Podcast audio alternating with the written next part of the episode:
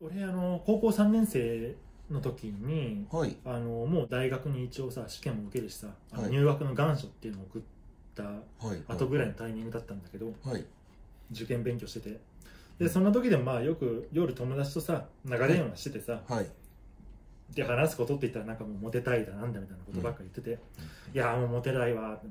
もうどうしたらモテんのかなみたいなはいいやもうなんかもう全部整形してやろうかなみたいな こと言ってさもう顔面全部変えたいわみたいなこと言っててで喋ってたらもう親がもう夜遅いしさはいなんかもうガラッて開けても早く寝なさいみたいなこと言うっんて「うせっうせばばみたいなこと言って、まあ、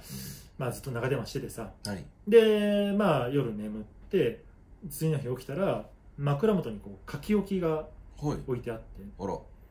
で見たら、はいあの各パーツごとにこう、はい目頭切開何万円埋没法いくらプロテーゼいくらみたいなこう整形した場合の費用が全部詳細にザーって書いてあってまだそんなにこうインターネットも普及してない時代に多分母親がまあ必死に調べてくれたんですただはいその願書を送っててはいあの写真と顔が違うと困るのではい